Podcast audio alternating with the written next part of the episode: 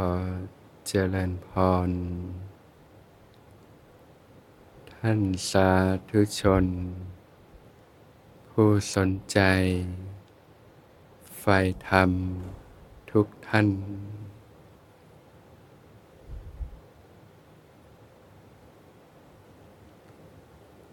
เพราะความไม่รู้นะ ก็จึงไม่ได้เกิดการฝึกฝนอบรมตนเองนะใช้ชีวิตตามใจนะ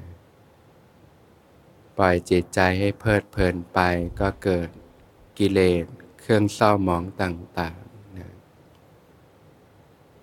แสวงหาความสุขจากภายนอกนะจากรูปรสกลิ่นเสียงสัมผัสอานาใครนาปรารถนาต่างๆ กิเลสก็มีกำลังขึ้นโดยลำดับลำดานะ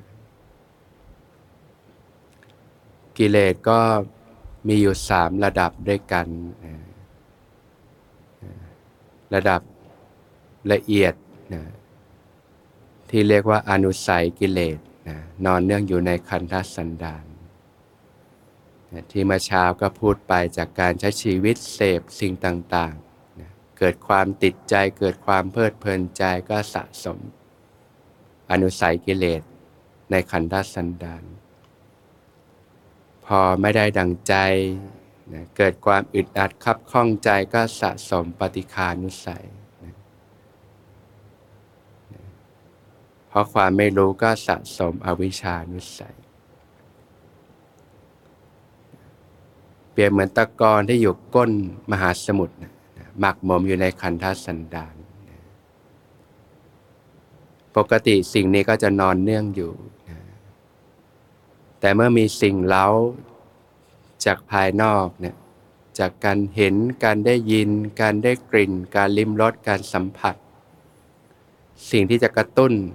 ต่อกิเลสที่อยู่ภายในเนี่ย ก็จะเริ่มฟุ้งขึ้นมา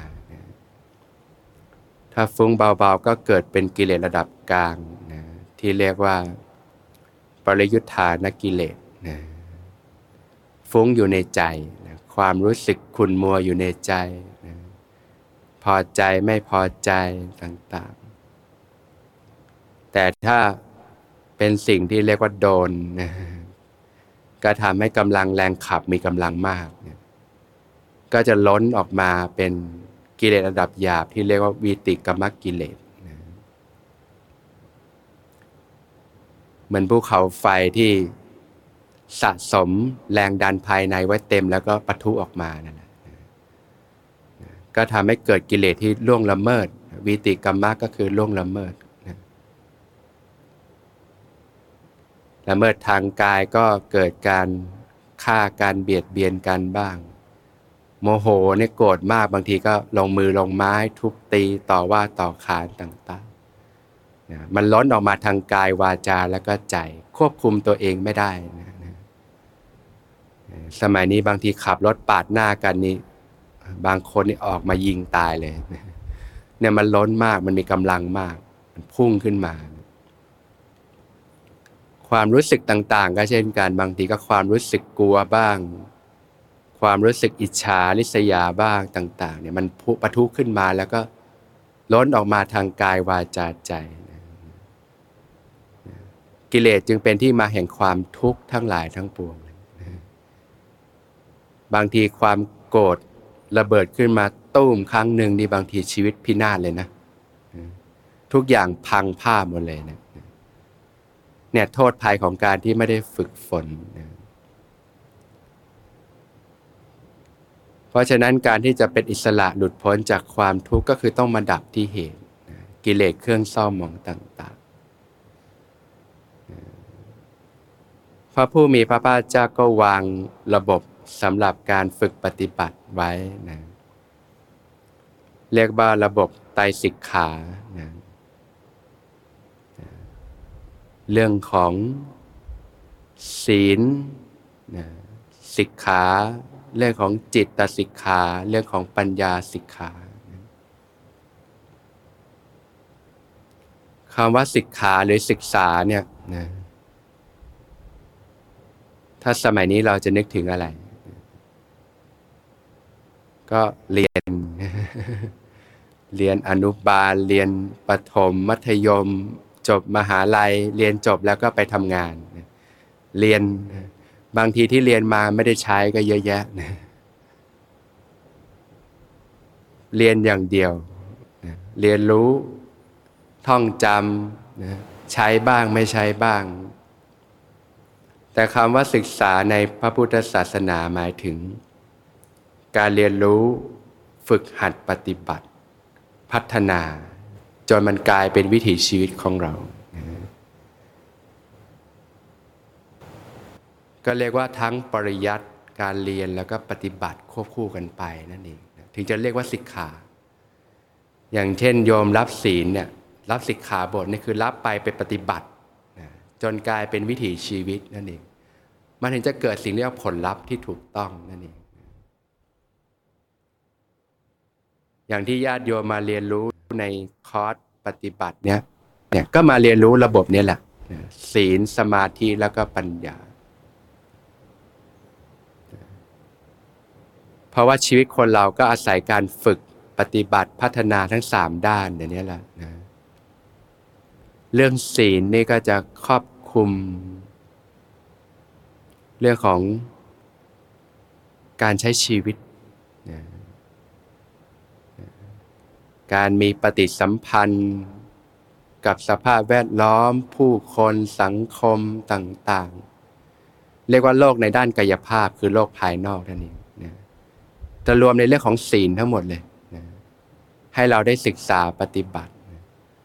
ถ้าพูดถึงศีลญาติโยมจะนึกถึงศีลอะไรก็ศีลห้าศีลแปดใช่ไหมแต่ความหมายจริง ๆ กว้างกว่านั้นมากเลยนะรวมแล้วก็คือการใช้ชีวิตในกายภาพที่ถูกต้องเลยนะการพูดการจาการกระทำนะการใช้ชีวิตปฏิสัมพันธ์กับผู้คนสังคม สภาพแวดล้อมต่าง ๆ ที่ถูกต้อง นี่รวมเรียกว่า ศีลทศิกขาเรื่องของสมาธิก็คือจิตตสิกขาก็คือเรื่องของจิตใจนั่นเอง ก็จะมีเฉพาะเรื่องของจิตใจต่าง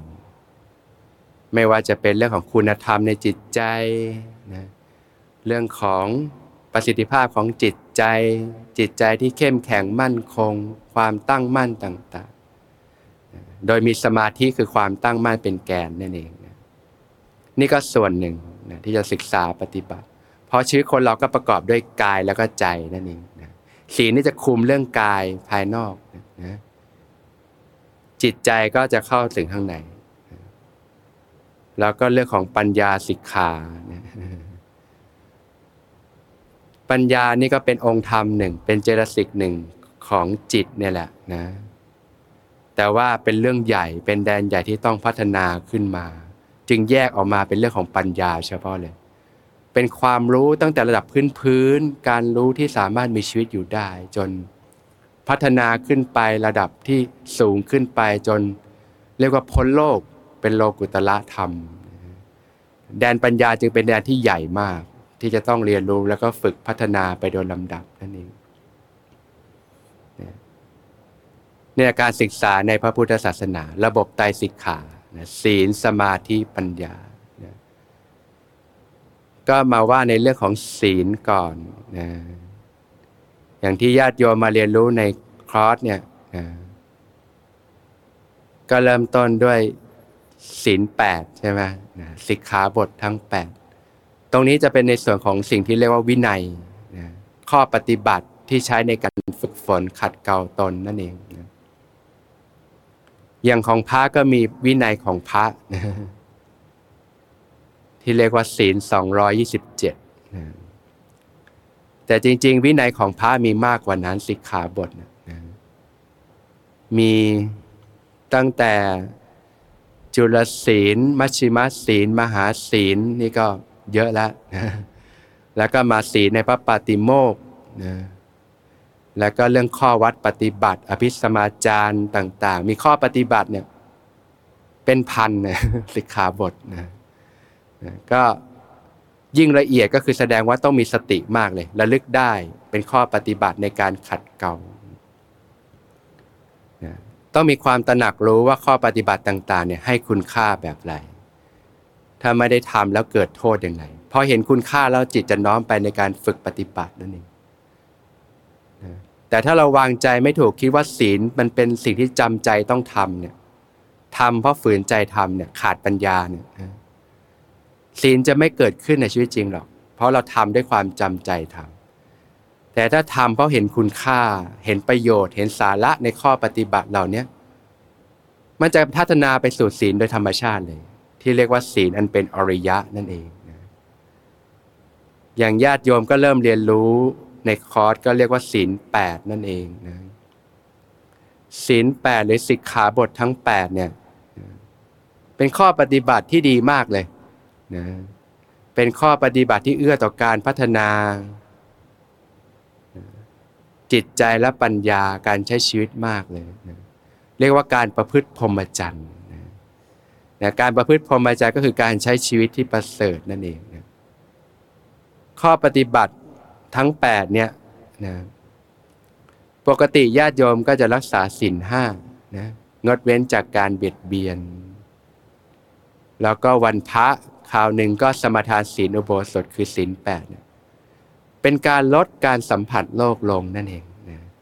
จากที่เราต้องเสพวัตถุ อิงอาศัยความสุขจากสิ่งภายนอกบาบำรุงบำเลอทุกวัน พอรักษาศีลแปดเป็นไงต้องปลดออกมากเลย นะเพื่อที่เราได้มีเวลาฝึกฝนขัดเกลาจิตใจนะเข้าถึงความสุขจากภายใน แทนที่จะเป็นความสุขที่ต้องไปอิงกับสิ่งภายนอก ไปอิงกับวัตถุเสพแล้วทำให้เกิดกิเลสต่างๆ ตามมานะแต่พอศีลแปดนี่เอื้อต่อการเข้าถึงความสุขความอิสระภายใน ความสุขที่ไม่ต้องไปอิงกับสิ่งภายนอกนั่นเอง นะเป็นความสุขที่เย็นสบายมีความสุขนะที่เรียกว่าสงัดจากกามและอกุศลธรรมนะอันนี้แหละความสุขที่ญาติโยมพึงได้รับ เพราะว่าปานีกว่า สุขจากการเสพวัตถุสิ่งของภายนอกที่เรียกว่าการมาสุขนะอันเนี้ยก็เริ่มพัฒนาขึ้นมานะ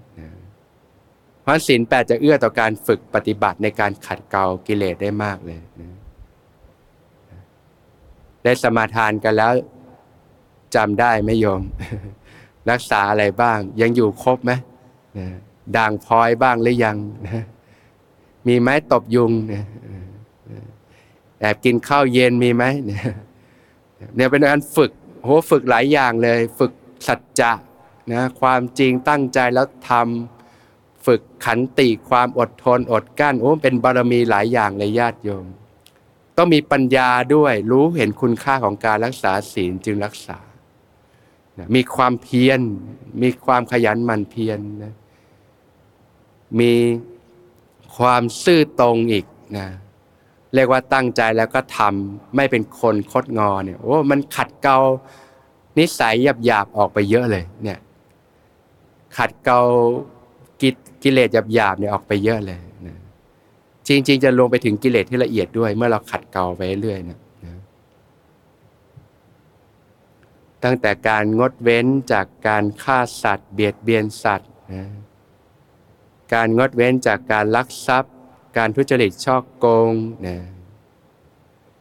การประพฤติพรหมจรรย์นะนะก็เรียกว่าละเรื่องการมคุณอารมณ์ต่างๆ อันนี้มันจะทำให้เราเนี่ยภาคออกจากสิ่งที่ มันทำให้เกิดกิเลสเครื่องเศร้ามองต่างๆนะใหม่ ๆ นี่จะรู้เลยจิตดิ้นเลยนะแต่ถ้าเราเห็นคุณค่าแล้วเราได้เรียนรู้เนี่ย โอ้ มันก็จะยกระดับจิตใจได้มาก จากจิตที่มันจมอยู่กับโลก ติดข้องอยู่กับสิ่งต่างๆ แล้วก็ต้อง ก็เรียกว่าตกเป็นท่าของสิ่งเสพติดนั่นแหละ นับวันอิสระภาพก็น้อยลง เพราะว่าความสุขเราไปฝากไว้กับสิ่งภายนอกทั้งหมดเลย ฝากไว้กับคนรักบ้าง ฝากไว้กับทรัพย์สมบัติบ้าง ฝากไว้กับสิ่งต่างๆ ภายนอกบ้าง จนไม่สามารถมีความสุขด้วยตัวเองได้เลย พอไม่ได้ดังใจก็ทุกข์เล่าร้อน เสียอกเสียใจพิไรลำพันธ์ต่าง ๆ ก็มาฝึกเพื่อขัดเกลาสิ่งเหล่านี้ออกไปจากใจบ้างนะลดละสละวางบ้างนะอย่างในคอร์สก็มีเวลาฝึกนะปฏิบัติเนี่ยร่างกายจิตใจเนี่ยมันปรับตัวได้นะแต่ถ้าเราปฏิบัติด้วยความเข้าใจเนี่ยนะก็จะทำให้จิตใจเราเข้มแข็งขึ้น ทุกครั้งที่เราตามใจกิเลสตามใจตัวเองนั่นแหละการตามใจตัวเองก็คือตามใจกิเลสนั่นแหละนะอยากทำตามความอยาก แล้วไปสนองความอยาก มันเกิดสุขเวทนาขึ้นติดหนึ่งความรู้สึกดีแป๊บหนึ่ง แต่ว่ากิเลสจะทำให้มีกำลังขึ้นอีกระดับหนึ่ง แล้วมันจะเกิดการเสพติด แล้วอยากจะเสพในครั้งต่อไปที่มากขึ้น เสพเท่าเดิมก็ชินชาแล้ว มันต้องเพิ่มโดสเพิ่มดีกี และทีนี้พอไม่ได้ดังใจก็ทุกข์เลยทุกครั้งที่เราไปสนองมันนะนะ กิเลสจะมีกำลังขึ้น แต่ทุกครั้งที่ไม่ตามใจนะไม่ตามใจกิเลสไม่ตามใจตัวเองด้วยศีลด้วยข้อวัดปฏิบัติขัดเกลานสติปัญญาจะมีกำลังขึ้น กิเลสจะถูกชำระออกไปแต่ละขณะแต่ละขณะนั่นเองในการขัดเกลาด้วยข้อวัดปฏิบัติ ซึ่งศีลแปดเนี่ยจะเริ่มขัดเกลาได้มากแล้วนะ ญาติโยมไปเรียนรู้ต่อไปก็อาจจะสามารถนำไปใช้ในชีวิตได้ อาจจะไม่ทุกวัน แต่ก็ค่อยๆเป็นค่อยๆไปได้ แต่ก็ลองเรียนรู้ในคอร์สก่อนศีลแปดเนี่ยดีมากเลย เอื้อต่อชีวิตพรหมจรรย์เลย โดยเฉพาะผู้ที่มีเป้าหมายเพื่อการหลุดพ้นจากทุกเนี่ยนะทำให้แจ้งซึ่งพานิพานเนี่ยศีลแปดจะเป็นพื้นที่ที่ดีที่ที่เริ่มต้นที่ดีมาก ในการนำไปสู่จุดหมายที่แท้จริง คือการหลุดพ้นจากทุกข์นั่นเองนะการงดเว้นจากการพูดปดมดเท็จนะการงดเว้นจากการดื่มสุราเมลัยนี่นะพื้นฐานแล้วก็เพิ่มมาก็ งดเว้นจากการบริโภคอาหารในเวลาวิกาลหลังเที่ยงก็งดเว้นเนี่ย หิวไม่ยอมหลายท่านดูหน้าดูตาก็เป็นนักปฏิบัติอยู่แล้วเนาะเพราะฉะนั้นก็ชินแต่สำหรับถ้าคนใหม่ คนที่ไม่คุ้นเคยก็ใช้เวลาประมาณสามสี่วัน ปรับตัวนะร่างกายปรับตัวได้นะ ถ้าเรารู้สึกว่า โอ้ มันหิวไม่ไหวมันจะไม่มีแรงต่างๆ ให้เห็นคุณค่าว่าทำไมเราถึงต้องทำการ บริโภคจำกัดเวลาลงเนี่ยมันจะเอื้อต่อการปฏิบัติมากเลย ร่างกายก็จะทำงานน้อยลง เวลาเรารับประทานอาหารไปทีหนึ่งเนี่ยเป็นภาระร่างกายต้องย่อยต้องระบบเผาผลาญต่างๆสามสี่ชั่วโมงขึ้นไปเนี่ยกว่าจะเริ่มทำงานเสร็จญาติโยมสังเกตไหมอย่างทานอาหารเพนเนี่ยถ้าทานมากง่วงเนี่ยพอมาปฏิบัติช่วงบ่ายเป็นไง ง่วงมึนซึม เพราะว่าร่างกายต้องใช้พลังงานในการเผาผลาญอาหาร ร่างกายก็ไม่มีพลังงานไปพอไปหล่อเลี้ยงสมอง ก็ทำให้ง่วงนะออกซิเจนไม่พอบ้าง แต่ถ้าเรารู้อย่างเงี้ยเราก็ทานเบาๆหน่อยนะไม่หนักเกินไปก็จะช่วยได้ แต่ทานน้อยไปก็หิวอีกก็ต้องหาความพอดีนะกว่าจะย่อยได้ก็นู่นน่ะสามสี่ชั่วโมง เสร็จจากนั้นจะเริ่มเบา คนที่ปฏิบัติไปถึงจุดหนึ่งจะพบว่าตอนท้องว่างเนี่ยกายเบาจิตเบาภาวนาดีจะชอบอย่างบางทีเราตื่นมาเช้ามืดท้องว่างเนี่ย มันปลอดโปร่งภาวนาดี แต่พอมีอาหารปุ๊บมันหนักเลย มันง่วงมึนซึม มันเป็นภาระของธาตุขันแล้วก็จิตใจมันก็ประสานกับกายอยู่ มันจะส่งผลทั้งหมดเลย เพราะฉะนั้นพอหลังเวลาวิกาลคือเลยเที่ยงก็งดเนี่ยจะเป็นโอกาสให้ร่างกายได้ เคลียร์อาหารที่สะสมอยู่ในร่างกาย จากนั้นมันก็เหมือนระบบโรงงานผลิตอะนะพอทำงานมันก็ต้องใช้กำลังใช้พลังงานต่างๆ มันก็เหมือนเครื่องจักรที่มีการทำงานอยู่ มันไม่สงบกายมันไม่สงบ พอกายไม่สงบจิตมันก็ไม่สงบ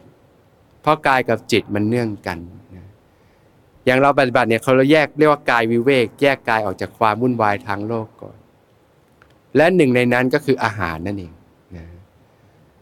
พอเราทานตรงเนี้ยอย่าสักบ่ายสามบ่ายสี่เริ่มย่อยหมด เริ่มเบาทีนี้ก็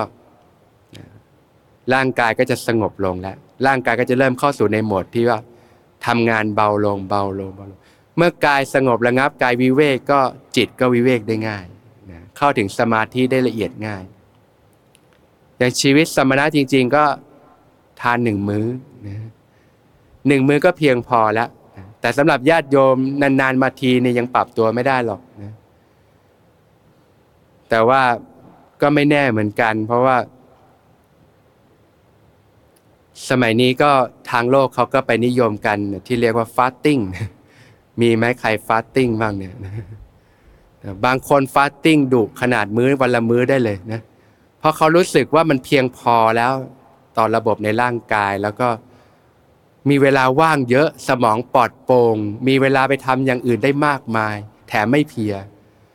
ญาติโยมถ้าฟังด้วยตรกกะก็ไม่เข้าใจหรอกว่าเอ๊ะทำไมทานมื้อเดียวแล้วไม่เพีย มีแรงมีพลังเยอะ เพราะว่ามันเกี่ยวกับระบบในร่างกาย มันจะเกี่ยวกับเรื่องฮอร์โมนต่างๆ ขึ้นมาที่ทำให้ร่างกายได้ฟื้นฟูลดภาระในการทำงานลง มีเวลาในการขจัดของเสียมากขึ้น ฟื้นฟูรีขึ้น แล้วก็มีเรื่องโกรทฮอร์โมนต่างๆ ก็ทำให้มีแรงมีพลังนะอย่างพระนี่ฉันมือเดียวอยู่สบายเลยโยมนะแถมไม่ต้องฉันน้ำปานะก็อยู่ได้ น้ำเปล่าเนี่ยอยู่ได้นะตัวกันข้ามบางทีเรามีเกี่ยวกับน้ำตาลมาขั้นเนี่ยแรงตก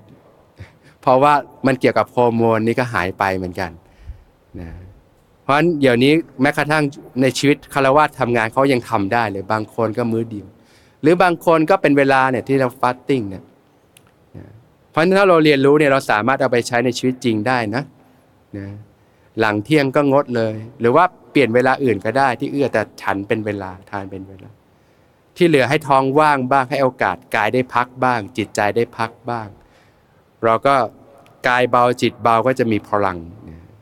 นะจิตกับกายเนี่ยมันจะเนื่องกันอยู่ระบบจิตใจกับระบบประสาทระบบในร่างกายเนี่ยมันเนื่องกันเพราะถ้าเราเห็นคุณค่าเราก็จะทำด้วยความเข้าใจ นะไม่รู้สึกว่าต้องฝืนใจทำนะมันอาจจะฝืนใจกิเลสที่เคยอยากกินสิ่งต่างๆ ไม่เป็นดังใจเนี่ยเรามาใช้ชีวิตอยู่ง่าย ๆ แบบเนี้ยนะจากที่เราต้องไปสรรหาอาหารต่างๆ ก็ง่ายๆนะแล้วก็ทานเป็นเวลาจบแล้วจบกันนะใหม่ๆอาจจะกิเลสในใจจะดิ้น แต่ถ้าเราฝึกจนเป็นแล้ว หรือฝึกด้วยความเข้าใจเนี่ย จะเอื้อต่อการปฏิบัติต่อการพัฒนามากเลยการงดเว้นจากการฟ้อนลำขับร้อง การประดับประดาการละเล่นต่างๆนะ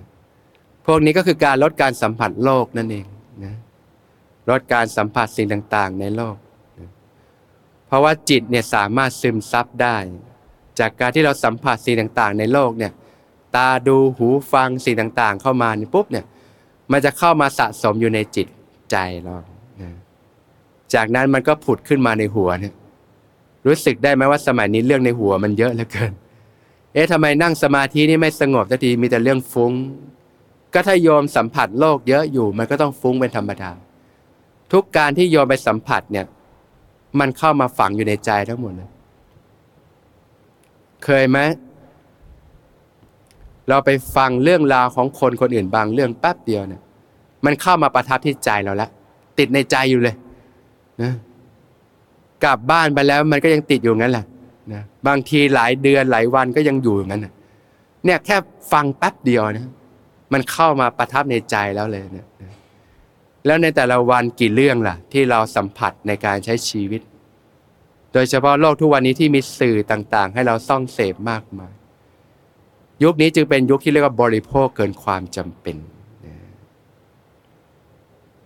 อย่างญาติโยมเนี่ยที่รักสุขภาพก็จะทานอาหารแต่พอประมาณใช่ไหม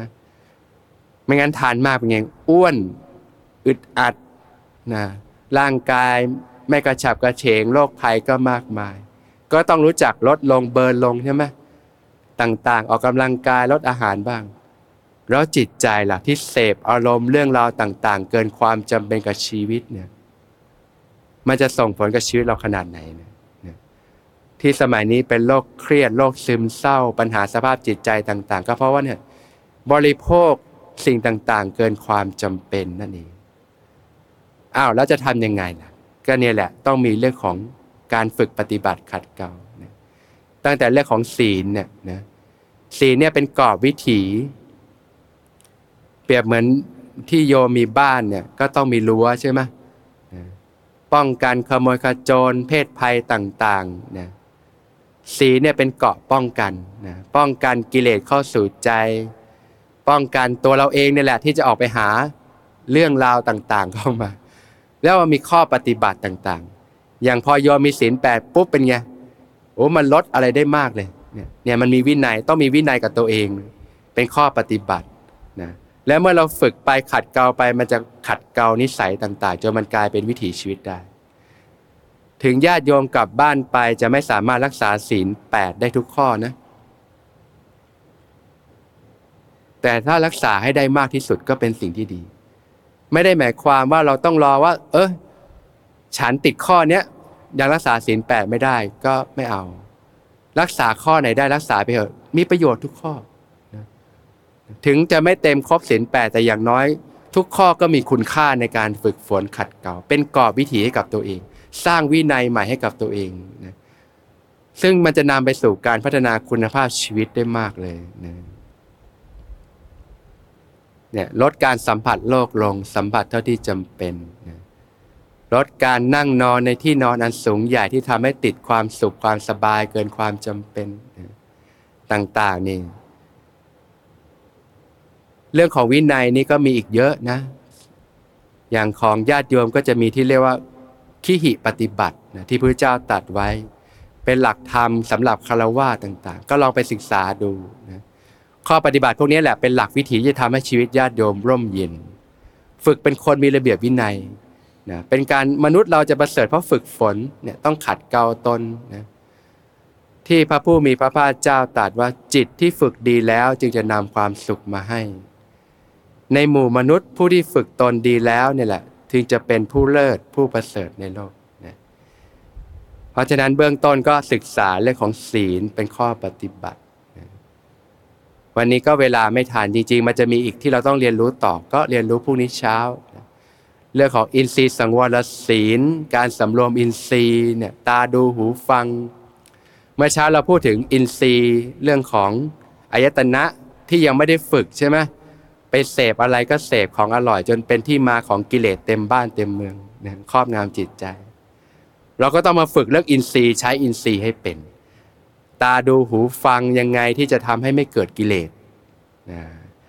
หรือว่าเขาเรียกว่าทำให้สุขภาพจิตใจที่ดี ต้องฝึกเรื่องของอินทรีย์ การใช้อินทรีย์ อินทรีย์ก็คือความเป็นใหญ่เนี่ยการเห็นการได้ยินการได้กลิ่นการลิ้มรสเนี่ยตาเป็นใหญ่ในการเห็นรูป ถ้าฝึกได้ตั้งแต่เด็กเนี่ยดีมากเลยนะเพราะเดี๋ยวสมัยนี้เด็กนี่มีสิ่งที่บุมรุงบุมเลอมาก ถ้าไม่ได้ฝึกนี่โอ้โห เสียผู้เสียคนกันมากมาย แต่ถ้าฝึกตั้งแต่แรกเนี่ยรู้จักดูสิ่งที่เป็นประโยชน์ ไม่ดูสิ่งที่มอมเมาต่างๆเนี่ยฝึกปฏิบัติมาจะเป็นนิสัย สร้างนิสัยที่ดีเนี่ยโอ้จะเอื้อต่อการพัฒนาคุณภาพชีวิตจิตใจมากเลย โตแล้วก็ฝึกได้นะญาติโยมนะ ก็มาฝึกแล้วอินทรีย์สังวรศีลกัน เรื่องของโภชเนมตัญยุตตาการรู้ประมาณในการบริโภคเนี่ยเรื่องของอาชีวะบริสุทธิศีลนะการเลี้ยงชีพในทางที่ถูกต้องต่างๆ ก็ค่อยๆเรียนรู้กันไปนะ